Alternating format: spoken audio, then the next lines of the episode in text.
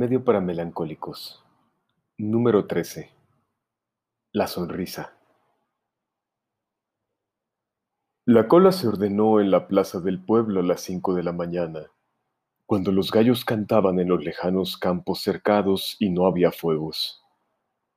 En todas partes, entre los edificios ruinosos, había al principio restos de bruma, pero ahora se disipaba ya, con la nueva luz de las siete. Camino abajo, en parejas y tríos, se reunía cada vez más gente para el día de mercado, el día del festival. El niño estaba inmediatamente detrás de dos hombres que hablaban en el aire claro y las voces parecían más altas a causa del frío. El niño saltaba sobre un pie y otro pie y se soplaba las manos agrietadas y rojas, y observaba las ropas sucias de los hombres y la larga fila de hombres y mujeres. ¡Hey, chico! ¿Qué haces levantado tan temprano? dijo el hombre que estaba detrás. Estoy en la cola, dijo el chico. ¿Por qué no te haces humo y dejas tu sitio a alguien que sepa? No lo molestes al chico, dijo el hombre que estaba delante, volviéndose de pronto. Era una broma. El hombre de atrás puso la mano sobre la cabeza del niño. El niño se apartó fríamente. Solo me pareció raro, un chico levantado tan temprano. Este chico entiende de arte, no lo olvides, dijo el defensor del niño, un hombre llamado Grigsby. ¿Cómo te llamas, muchacho? Tom. Tom va a escupir como Dios manda, ¿verdad, Tom?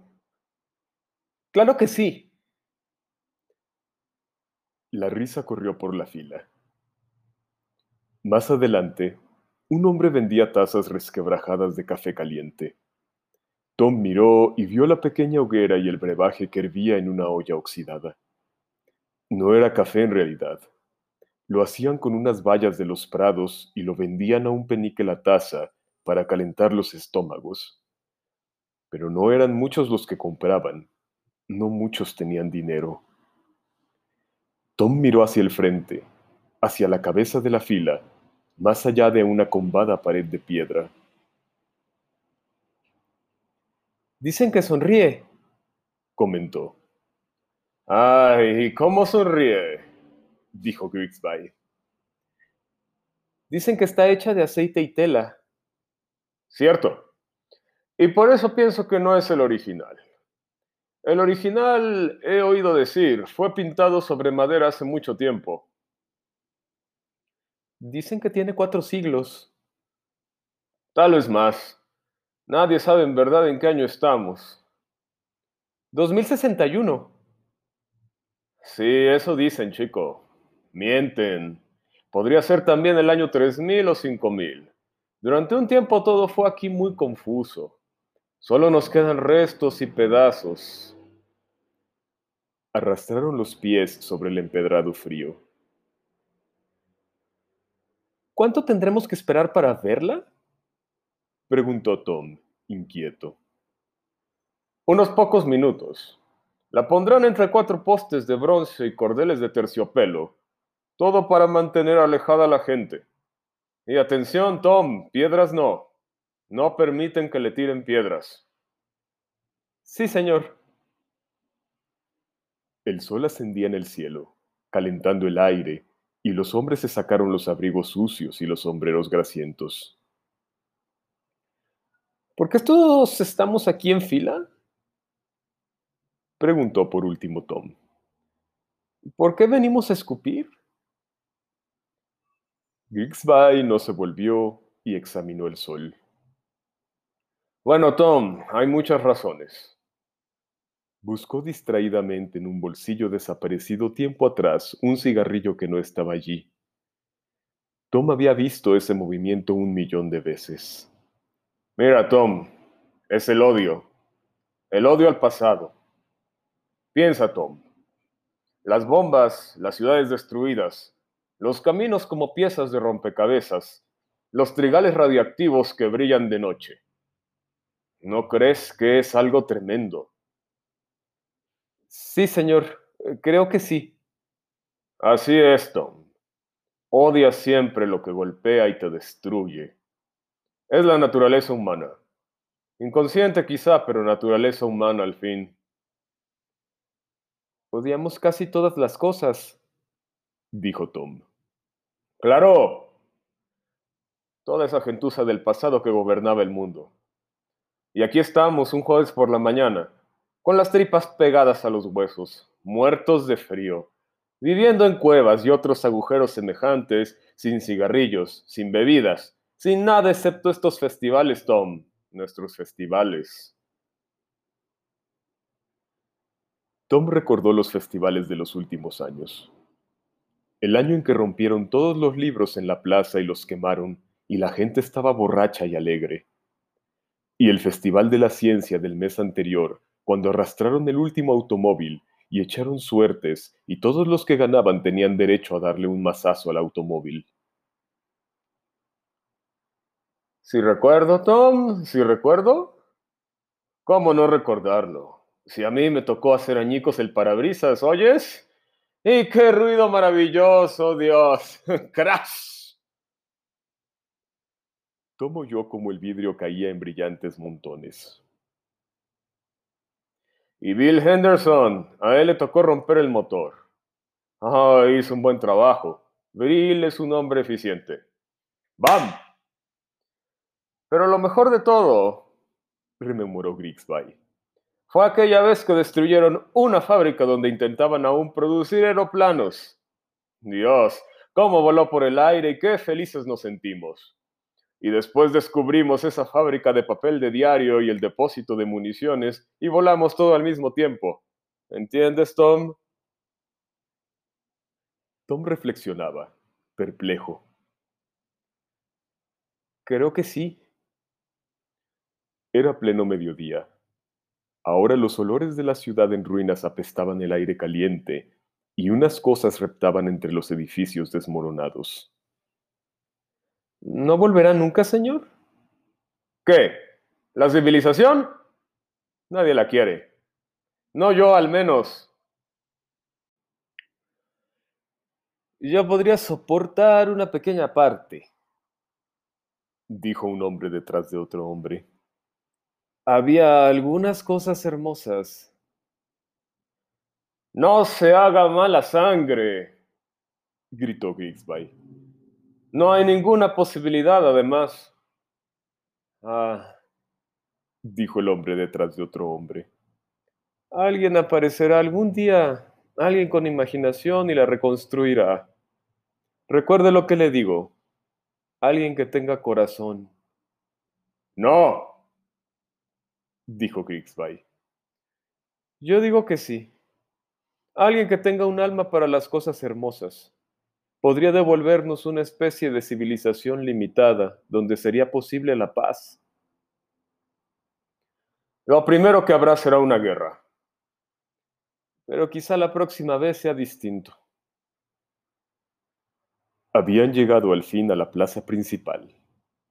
Lejos, un hombre a caballo venía hacia el pueblo. Llevaba en la mano una hoja de papel. En el centro de la plaza estaba el área cercada por las cuerdas. Tom, Grigsby y los demás juntaban saliva y avanzaban.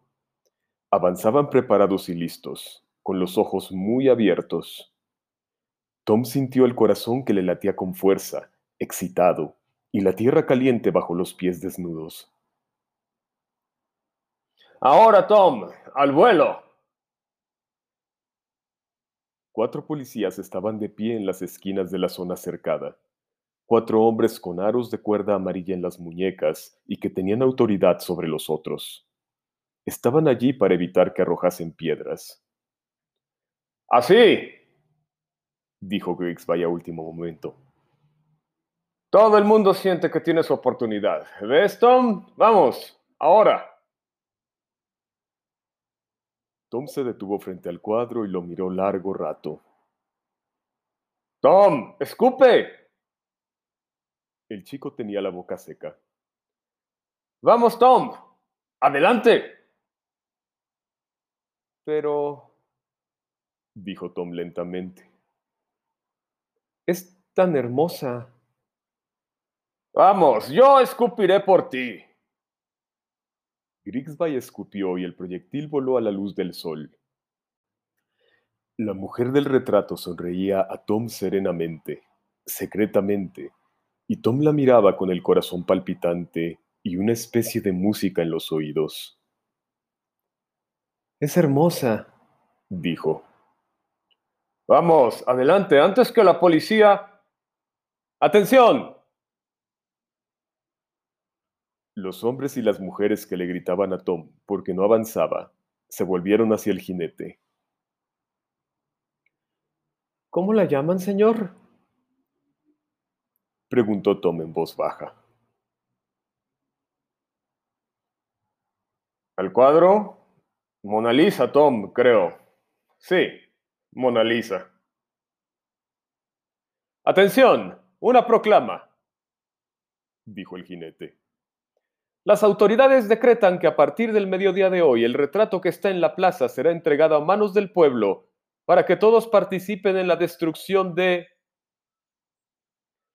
Tom apenas tuvo tiempo de gritar antes que la multitud lo arrastrase, voceando y golpeando, hacia el retrato. Se oyó el rasguido de una tela. La policía escapó. La multitud aullaba ahora. Las manos de los hombres eran como pájaros hambrientos que picoteaban el retrato. Tom se sintió lanzado contra la tela rota. Tendió la mano, imitando ciegamente a los otros. Tomó una punta de la tela pintada, tironeó, sintió que la tela cedía y cayó y rodó entre puntapiés. Ensangrentado, la ropa hecha jirones, vio a las viejas que masticaban trozos de tela, los hombres que destrozaban el marco, pateaban el cuadro y lo reducían a confeti.